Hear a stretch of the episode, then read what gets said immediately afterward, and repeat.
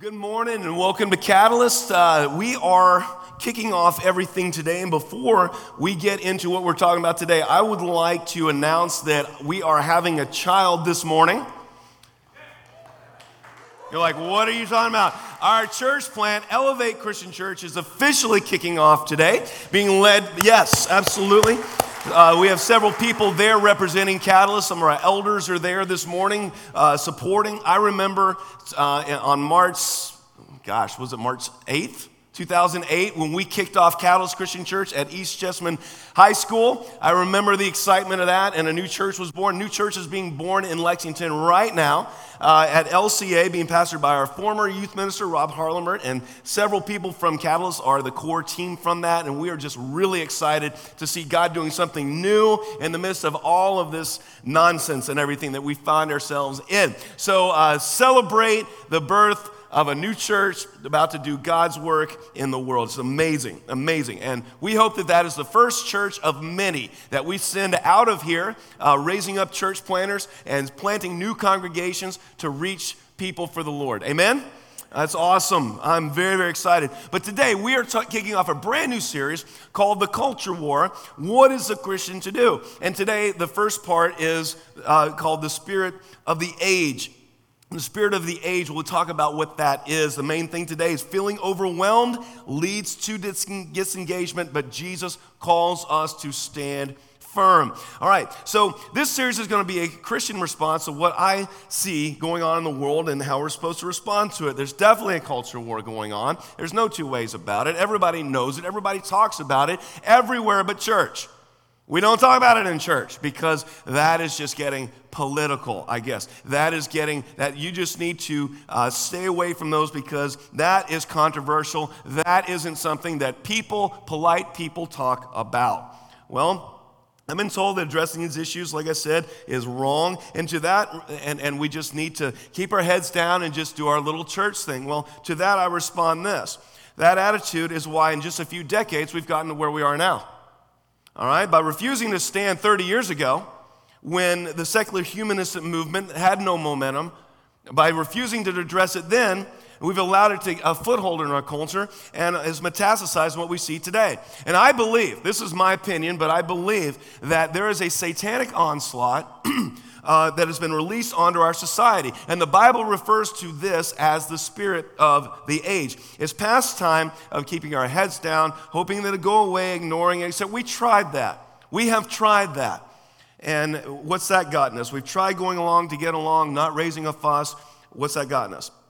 So it's time for a Christian response to the culture war that we find ourselves in. All right? Uh, the first step is recognize what's really going on. Uh, before, uh, before we get into the actual spirit of the age, I want to tell you this, and some people don't like this, but this is the truth. We have to realize that God is not in control. You're like, whoa, how could a pastor say God's not in control? Hang on, hang on, hang on, hang on. Hang on. That does not mean that God has abandoned us. Does not mean that Satan is more powerful than God, nor that it means that Satan ultimately wins. That is not what that means. What that means is that God, in this particular chapter of human history, has temporarily stepped back and allowed Satan a limited amount of reign on this earth. Okay? And those are not my words. Those are Jesus' words. If you have a problem with that, argue with Jesus. Because Jesus referred to Satan as the prince of this world four times in a span of six chapters in the book of John. Uh, when Jesus was being tempted in the wilderness, Satan said, Listen, all of these kingdoms have been given to me, and I can give them to whoever they want, whoever I want. Uh, Jesus himself said that Satan is ruling this world right now. Jesus himself said that. For those who still don't believe it, I simply ask this look around. Is this what it looks like with God ruling? God in, God's in control? Is this world what it looks like when God's in control? Uh, no. And if you think that this world, with all of the evil and all the sin and all of everything that's going on, is what it looks like when God's in control, um, I, I wonder what your opinion of God is. So, guys, I'm telling you, why would there also be a book of Revelation where there's this huge war where Jesus returns and defeats the reigning ruler of this world? Okay, so, so uh, the Bible clearly states this chapter in human history uh, uh, Satan is reigning, the spirit of the age is in full bloom right now. So, what do we do about it? That's it. First of all, we recognize that everything we're facing is temporary. Everything. There is nothing that you are facing right now, no sin, no temptation, no discouragement, no defeat that will last forever. Everything is temporary. Uh, second, we recognize that even though he's, he, uh, he is reigning now, uh, Satan's raising now, God has limited his power, does not have full blown power. Only in hell does Satan have full reign. And this is not hell. The third, we recognize his tactics and his strategy. That's what we're going to talk about today. All right, it's clearly that in the Bible. Satan has a three-part strategy to get, uh, known as the spirit of the age, to get his, to get the people of this world over to his side. And this is the first, the three-part strategy. Here, here's what it is. First one is that it, it changed the definition of evil to good, evil and good. Okay, uh, Isaiah 5:20 says this: "Woe to those who call evil good and good evil." Who put darkness for light and light for darkness, to put bitter for sweet and sweet for bitter. Okay, so the first step that the spirit of the age is going to wage on you and on our society is to try to get us to think that what is good is actually evil and what is evil is actually good. That is the first step. And you say, there's no way that anyone could do that to me because I know what's good, I know what's right, I know what's wrong, I know what's evil. Well, Bible clearly states that in the end times, before the return of Jesus, that people will literally call good evil and evil good. Now, how in the, where in the world does Satan get us to do that? How does he get otherwise intelligent people to think that evil is good and good is evil? Well, the first thing we have to, the strategy is very cunning. This is how he does it. All right? He does not try to convince us of good versus evil. He does not argue on that plane because that would awaken our reason or our logic, and all reason and logic belong to God. No, no, no, no. The spirit of the age is far too cunning to try to talk about good, uh, good and evil on reason. He takes it to a different level. The spirit of the age um, doesn't try to convince us good versus evil. He argues on the this is cool, this is uncool, this is hip, this is not hip, this, this is relevant, this is irrelevant. Okay? That is the plane that the spirit of the age argues on. It, it, it, he tries to convince us not that something is right or wrong, but something is new and trendy and hip, and everyone's doing this. And to not do this is to put yourself out of touch with society. That's how he gets otherwise intelligent people to, to accept the most asinine things, the most stupid things, the most ridiculous proposals that we've ever heard. Now, uh, it, it, was classically illustrated in the book, uh, the, the, Emperor's New Clothes. It's one of my favorite stories as a kid, The Emperor's New Clothes. For those of you all that don't know the story of The Emperor's New Clothes, um, it was by Hans Christian Andersen, and he, uh, the two scoundrels came to a kingdom. And they told the emperor that they were tailors and they could make clothes that only wise people could see. A fool would not be able to see them. And so they, they, he, the, the emperor was delighted. He put him all in this room with some spinning wheels, some looms, and, and, they would go, and the, the, the thieves and scoundrels sat there going through the motions. They were making, it looked like they were making clothes. They had needles that were going to nothing. And all of the, the, the king's people were looking at this and they were saying, I don't see anything, but I don't want to be a fool, so I'm going to say how beautiful they are. And they all started talking about how beautiful the clothes were. And the emperor, that comes, it comes day, it comes time for the scoundrels and the thieves to show the emperor his new clothes. And he walks in, and there's nothing there. And the thieves say, Look at your new clothes. And the king and the emperor's like, I don't see anything, but I don't want to be thought a fool. So I'm going to talk about, oh, these are amazing. And he even stands there for his fitting like this. And the, and the thieves, you know, pretend to put the emperor's new clothes on him. And all the people around, the guy's completely naked. And everyone talks about how beautiful the clothes are. And so he puts the clothes on and then he assembles the town and he walks naked down the street. And everyone in the town is like, uh, uh, emperor doesn't have any clothes on, but I don't want to be thought a fool. So, oh, look at those beautiful, look at the beautiful shirt and the beautiful pants. And every, he walks completely naked down the street. Finally, a little child goes, Hey, the emperor doesn't have any clothes on. And all of a sudden, everybody realizes they've been duped. As for the scoundrels and thieves, they, they, they had left the kingdom with the king's money. And everybody realized what fools they had been. See, Hans Christian Andersen understood the power of social shaming, of groupthink, of how to get people to, to deny what their eyes are seeing and to go along with the group regardless of what is going on in here. To defy reason, to defy, to defy logic, and to go with the crowd because you don't want to be thought a fool. He nailed it. The power of social shaming. And we are living in that town right now, America. That town is America. Look at what we have been told to accept. I'm just gonna, I'm just gonna list a few things that otherwise intelligent, reasoning human beings have accepted in our society. That women have male genitalia and men can give birth. We have been told that that is scientific. And despite what our eyes, despite what reason says, we've been told that. That women and men can compete equally in sports, that biological males have no inherent advantage. We've been told that. Um, that there are now currently 58 genders. We've been told that. And anyone who doesn't is out of touch, a fool. Uh, we've been told that a couple living together outside of wedlock is just as solid a family as, married, as a married couple with kids, despite the evidence that we see with our eyes. We've been told that two men or two women can raise a child just as well as a mother and a father, despite what all the evidence says.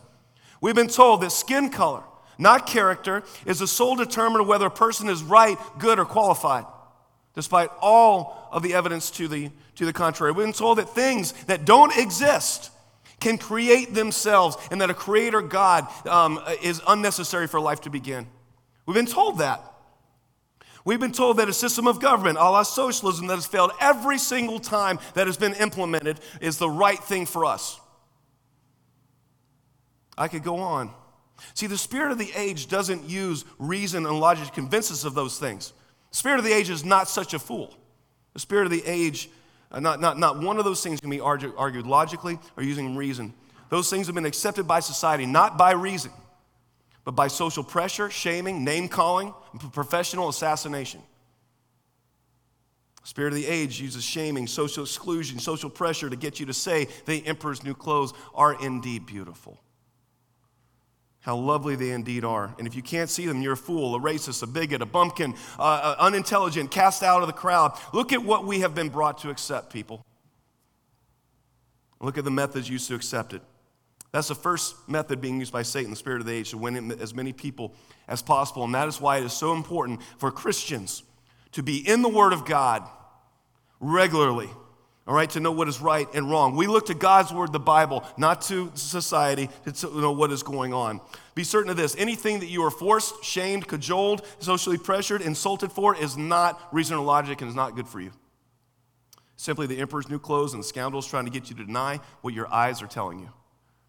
But unless we engage with the word of God, we will not be able to discern truth from fiction, right from wrong. Second part of the strategy is this is to so diminish God's glory by deception. Second Corinthians 4 4 says this the God of this age has blinded the minds of unbelievers so they cannot see the light of the gospel and displays the glory of Christ, who is the image of God. The spirit of the age, Satan, wants to diminish God's glory, wants to make God look so bad, so minuscule, so uh, just not powerful, impotent. That's what they want. That's what it wants us to see God as. As this nice little Mr. Rogers with the beard who just kind of goes around loving people, but really not calling us to holiness or to change or to do anything that, uh, uh, that, that, that would upset our lives. That's what the spirit of the age wants to diminish God's glory. All right? God will not only be evil, but he'll be old, passe, irrelevant, uncool, a dinosaur. Nobody believes that God stuff anymore. That is to diminish the light of Christ. The, the spirit of the age will try to replace God's glory with humanism, portraying humanity and its goals and its dreams as the, of ultimate importance and priority. That is what the spirit of the age will do try to diminish and, and, and, uh, and basically denigrate the glory of God. Every time we use God's name as a swear word, take his name in vain, those kinds of things, we diminish the glory of God.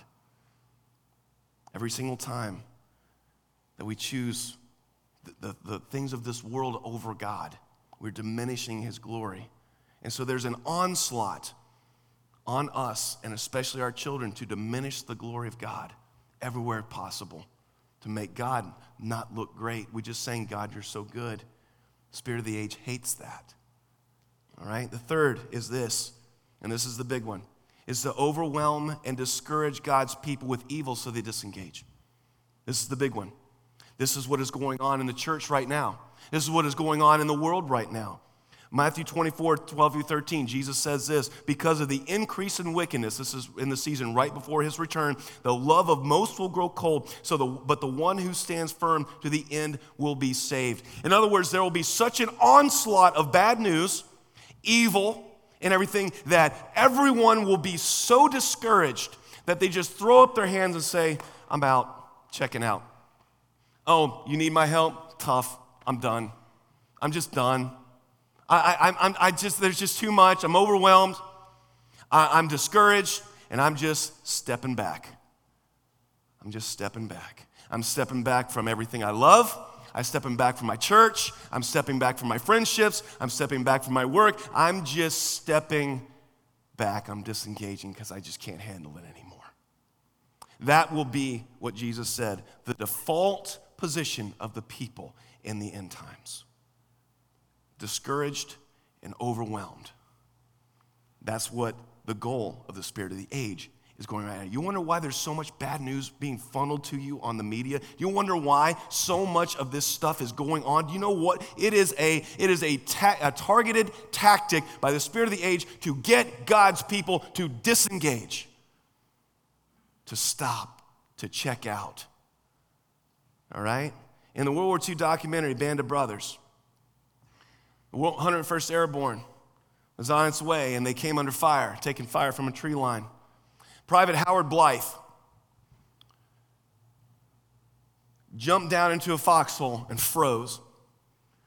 And he just, he, just, he just froze. He panicked and he froze and he's, he's holding his, while, while, the bullets were flying, the rest of his, rest of his uh, uh, uh, soldiers, the rest of the 101st Airborne were returning fire. Blithe was just hunkered down. Well, Lieutenant uh, Ronald Speirs saw him. And after the battle, he went up to Blithe and said, Blithe, why did you hunker down? Why did you not return fire? And Blithe said, Because I was scared. And Speirs goes, No, that's not why. We're all scared. He goes, Why did you not return fire? And Blithe said, I don't know. Speirs said, I know. He said, Because you actually think that you're going home. He, think, he said, You think you hunkered down there and you did not engage because you actually thought by not fighting you'll be able to go home. He said, The second we left New York Harbor, we, we died. We were not coming home. We're going to die on this battlefield. And he said, The moment you accept that, Blithe, that you're already dead, then and only then can you engage and fight and do what a soldier is supposed to do. Once you realize that you are not going home, then all of a sudden you can do what a soldier does.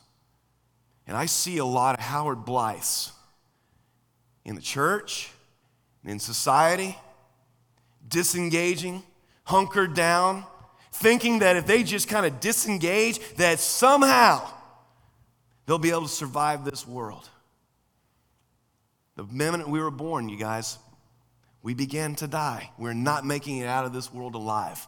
And then and only then will you realize that, that when, when, when you accept that, then and only then will you be able to do what a Christian is called to do to win the lost, to approach this world without fear, to, to, to do what, what Jesus wants us to do.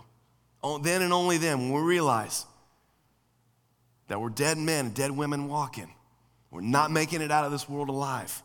Jesus Christ has saved us by his blood on the cross and, uh, and, and ensured us a spot in heaven. Then and only then will we be able to engage this world. All right?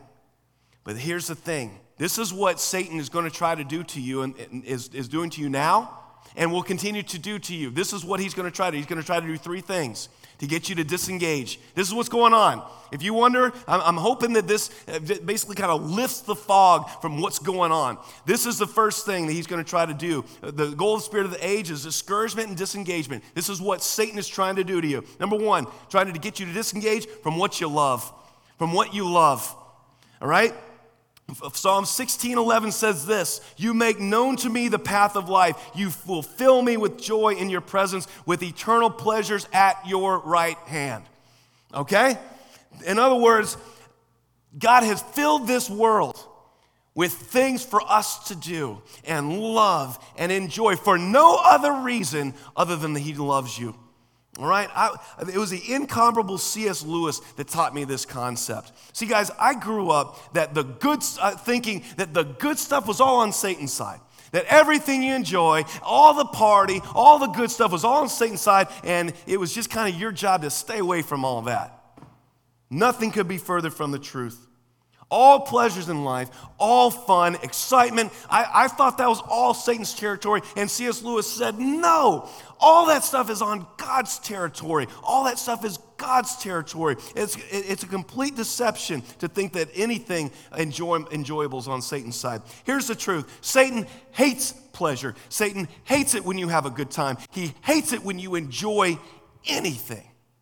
Can't stand it. And if he could get us to sin without enjoying something, he would. And the second he can get us to that point, he will. I want to ask any, uh, just look at the addict. Look at the addict. Screwtape Letters, C.S. Lewis says Satan's finished masterpiece in you and in me. If Satan had his way in you in me, all right, is to get the human to invest 100% of, of the, the human in the sin and receive no pleasure from it at all. That is his finished masterpiece. Let's take a look at the addict, like I said. At first, the high is great, and the cost is little. And pretty soon, the high isn't so great. You got to buy more. High isn't so great. Got to buy more. High isn't so great. And pretty soon, the addict is receiving no pleasure from the, from the high at all does it just to not feel bad. So the, the addict is investing 100% of himself or herself in this drug and receiving no pleasure from it. That is, that is Satan's finished masterpiece. That's exactly what he wants from you. All right? Satan's plan for you is to enjoy no friendship, no pleasure, no fellowship, no laughter, no joy. He cannot stand it when you are doing something that you enjoy. If you like hunting, sports, he hates that. If you enjoy music, if you enjoy reading, he hates that. And if he can get you to live away from your heart, he will. And Yes, I see a lot of people doing that today. And he's succeeding. I'm talk to the men in here. Men, how many of you all are truly living from your heart as God created you to live? How many? Are you finding joy in life, men? Or are you living in some type of dingy, compromised existence that you can't stand but feel that you have to. Author John Eldredge, with his groundbreaking book, Wild at Heart, talks about how so many men, women, especially men, are living lives disconnected from who God created them to be. We spend time doing neither what we should nor even what we really even want. We'll arrive at heaven or hell and look back and say, I wasted all my time doing neither what I wanted to, what I should have, neither what I enjoyed. We follow dreams that aren't ours, chasing goals that we let others determine for us, finding little to no joy in life. Satan's work in your life, I hear me in this. Satan's work in your life may not, to be, not, may not be to make you evil. Satan's finished work in your life may, to make, may be just to make you boring.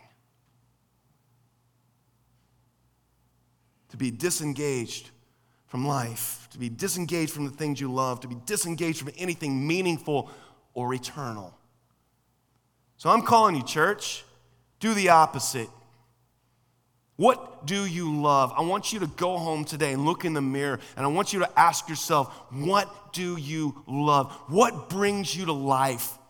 What makes you feel alive? What, may, what brings you joy? And there's a reason for that. Unless it is specifically uh, in the Bible a sin. unless it is specifically like that, there's a reason for the things you love in life. Do you like riding a motorcycle? Do you? Does it make you feel alive? Then go do it. Do you like building things with your hands? Does that make you feel alive? Does that connect you with God? Well, then you need to do it. God put it in you to do that. Do you like playing sports? Do you like hunting? Do you like fishing? Do you like having coffee with a friend? Go do it because that's what God created you to do. Do you like scrapbooking or writing or gardening or going for walks? Do you understand you have those things for a reason, those passions, and that we're called to live in them?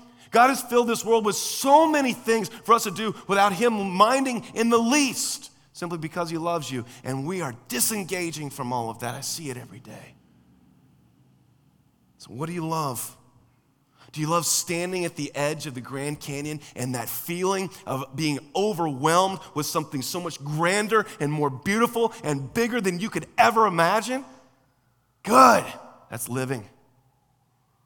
We're meant to enjoy and behold greatness because everything that you love and everything that you engage in points you back to the one who gave it to you. Irenaeus, the early church father, said, The glory of God is a man or woman fully alive. And when you engage in the things that God has provided for you, with the loves that He's placed in your heart, you are living from your heart. I've determined personally I'm 47. I should be having a midlife crisis. I should be drumming my hands on the, uh, my fingers, just wondering why life has passed me by. That's what I'm supposed to do. That's a script written for us 47 year olds. You know that, right? Yeah. Yep. When I was younger, I played every sport I could possibly find. I loved it. I dove headfirst into music. I wanted to learn as many instruments as I could. Why? Because they were there. I determined at a long, young age I was going to go fully into, eh, just fully into this life. I love music because when I play music, I'm living from my heart. God created me to be a musician. And when I sit down with my bass guitar, my beloved pink lady, I sense a huge smile on God's face. I play for Him and Him alone because God loves music. And when He and, and when, when he, we play music as musicians, I feel a big smile on God's face. And I don't, don't give me this nonsense that you're too old to do something. Just in my 40s, I've learned to do amazing things. I've learned how to hunt deer. I never hunted a deer before age 40. I learned how to scuba dive with my son, get out in God's creation. Learned how to ride a motorcycle. Learned to do those things in my 40s. Fly fishing's next. I can't wait to learn how to fly fish. That's my next thing I'm going to engage in this world because that's what God has provided for us to do. Uh, God called me to Nepal and India to do mission work there and partner with believers there. I love travel. I love different cultures. I love working with people that don't look like me and don't talk like me and don't act like me because we have Christ in common. I love that stuff. It makes me feel alive, and God called me to do that because it's all part of the adventure. And I can't wait to see what is next. Guys, this world is so amazing. It is so amazing. This is the coolest world in the, in, in, that we've ever seen, guys. And but Satan wants you depressed and discouraged and act, actively staying away from all these things that God wants us to engage in. Look what the spirit of age has gotten us to stay away from. He's actually gotten us to stop, uh, gotten us to stop doing what we love. What fools we are. Don't disengage from the things you love. The second thing that he calls us to disengage from is our community. He wants to overwhelm you so that you disengage from your friends and your community. Look at what God wants for all of us as believers in Christ. This is what He wants. This is the vision. Acts 2 42 to 47. They devoted themselves to the apostles' teaching, to fellowship, to the breaking of bread, and to prayer. Everyone was filled with awe at the many wonders and signs performed by the apostles. All the believers were together and had everything in common. They sold property and possessions to give to anyone who had need. Every day they continued to meet together in the temple courts. How often? Every day. They broke bread in their homes and ate together with glad and sincere hearts, praising God and enjoying a favor of all the people. And the Lord added to the number daily those who were being saved.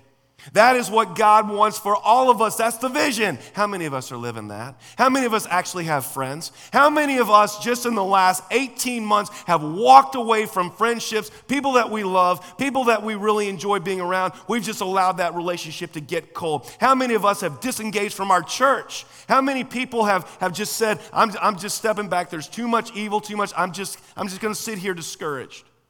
That's the spirit of the age. That's the spirit of the age. I talk with several people in this church who've been absent or simply not as regular as they used to be. There's several reasons, but the most common one is simply that they're tired, discouraged. I just don't feel like it. Spirit of the age. How many of you all have lost friends in the past year? I have. Not because someone sinned, not because you had or they had, just because of mask mandates, vaccine disputes, Political disagreements have nothing to do with God or His people. I've been accused of not being a Christian by people I used to worship and eat meals with. Spirit of the age is trying to get us to disengage from each other because the power of the church and the greatest joys in life are found in relationships and friendships with others. And the spirit of the age can separate us, then he wins. That's what's going on right now. And so many of us are falling victim to it. We're surrendering without a fight. Standing firm to the end means doing the exact opposite of what the spirit of the age tells you to do, right? So it means becoming intentional about friendships. It means becoming intentional about community and being part of the church. It means going back to Acts 2:42 through 47 and saying, This is our vision. This is what we're going to do. A spirit of age is trying to discourage us to disengage from our community. We'll go full bore the opposite way. Full bore the opposite way. Make intentional commitments to never miss a Sunday morning. Uh, worship time. Join a community group and, uh, and, and never miss. It's not optional, it's essential. It's not something you do if the schedule's clear. No, this is what we do because this is who we are. Be intentional about inviting people over for dinner, for coffee. How many of you all have, have invited someone over for dinner in the last month? Or been invited over for dinner in the last month? Probably not many, because the spirit of age has dis- caused us to disengage from the people that we love. What fools we are. Go hiking with someone, invite someone to lunch this week. We need to break this wet blanket of, uh, of disfellowship that's descended on us this past year. Why do we accept it? Why do we accept the, the, the, the uh, just the, the distancing of relationships and the distancing of, from, from the people that we love? Why do we accept that? Like I said, spirit of the age doesn't use reason and logic. It's just what everyone's doing now. Satan can get us to disengage from our community and our friends. He'll beat us. He'll win. Community group signups are today.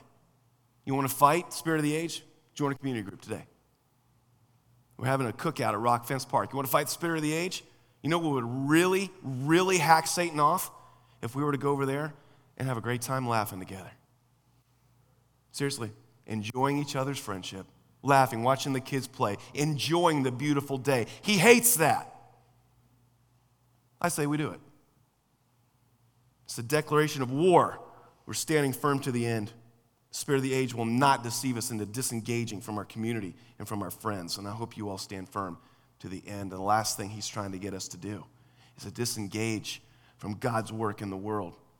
Colossians 1 9 through 12 says this We continue to ask God to fill you with the knowledge of His will through the, all the wisdom and understanding that the Spirit gives, so that you may live a life worthy of the Lord and please Him in every way, bearing fruit in every good work, growing in the knowledge of God, being strengthened with all the power that is according, according to His glorious might, so that you may have great endurance and patience, giving joyful thanks to the Father who has qualified you to share in the inheritance of His holy people in the kingdom of light. Like I just said, the spirit of the age knows the most powerful thing in the church is community, friendships, love. Therefore, the number one attack, attack will be on relationships. Because the spirit of the age has lied to this nation, saying you can be a Christian without being part of the church. You can be a Christian without being part of the church. Now we provide online for people who can't make it on Sunday morning, but I'm telling you, if you're if you're getting lazy and you're staying home on Sunday morning because you can't get out of bed, again, you're just gonna watch the service, and everything like that, I'm calling you to come be part of the fellowship. This is why. Because church is more than just a service. Church is not just hearing a sermon and listening to music. That's not what church is. Church is where we get together and worship together so that the work of God, discipleship and, and evangelism, winning the lost, feeding the hungry happens. That does not happen if you're not together. And the work of God is stopped in the world if Satan can get us to disengage. Okay? Because this is what happens. Satan is perfectly happy with you being away from the church. As, uh, I mean, he's perfectly happy with you listening to a sermon and hearing some music as long as you're quarantined. As long as your faith is quarantined and it's not going for, to someone else, it's perfectly happy. How do you kill a virus? You quarantine the people.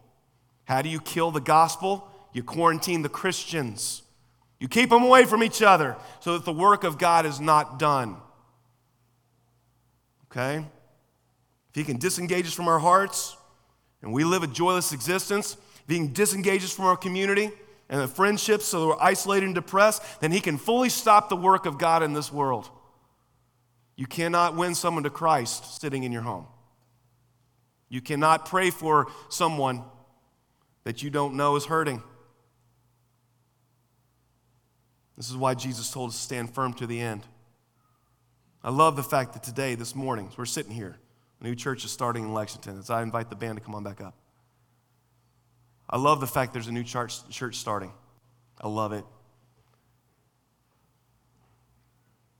Our church plant, Elevate Christian Church, led by former youth minister Rob Harlemer, built on a core group of people from this church, people who wanted to see God's work continue. Do you think that they would have done that if they weren't together? If they were not worshiping regularly together? If they were not here? if they're isolated in their homes listening to sermons and good music, you think they would have gotten together to plant a church? No. No, churches aren't planted that way. God's work is not done that way. And so, guys, we need to be engaged with each other because that's the only way the work of God is done. I don't know if you saw it outside as you walked in today. I left it there for a reason. There is a big, um, I guess, a, a collection of grass right there. Do you know what that is? That was somebody's pillow this week. Somebody outside slept out there this week. I left it there. I, I, thought about moving it, but I left it there because I wanted us to see as we walked into church today the need for God's work in the world. I wanted it as a visual. As you walk out, I want you to take a right. Just look, it's right here on the front porch, the front steps, where somebody spent the night. It's been there all week. It's a visual of what happens when we are together. We can actually do the work of Christ in this world. If you're not together, the work of Christ stops. We stop winning the lost. We stop discipling, and the gospel dies. That's what the spirit of the age wants. Stand firm to the end. Do not get discouraged. Do not get dis- do not disengage from your heart, your community, the work of Christ in the world. Don't do that. Stand firm to the end, Jesus says, and you will be saved. Let me pray for you. Heavenly Father, as we, uh, as we look at this battle that's been declared on us by the spirit of the age. I know so many people today, in here and online and, and, and, just, and just away from us, are discouraged. They're disengaged. They've allowed the spirit of the age to just overwhelm them with evil, with, with stress, and they've just stepped back and said, I'm disengaging. Lord, I want to pray against that. I pray that you will cut through the fog that Satan has put on us, and we can just see what's going on. Lord, we love you. I pray for this church. I pray for Elevate. I pray for your work in the world. And I just pray for a battle uh, for that, that we will just simply engage with our hearts, with each other, with your work. Lord, we love you. Don't let us fall victim. In the name of Jesus, we pray.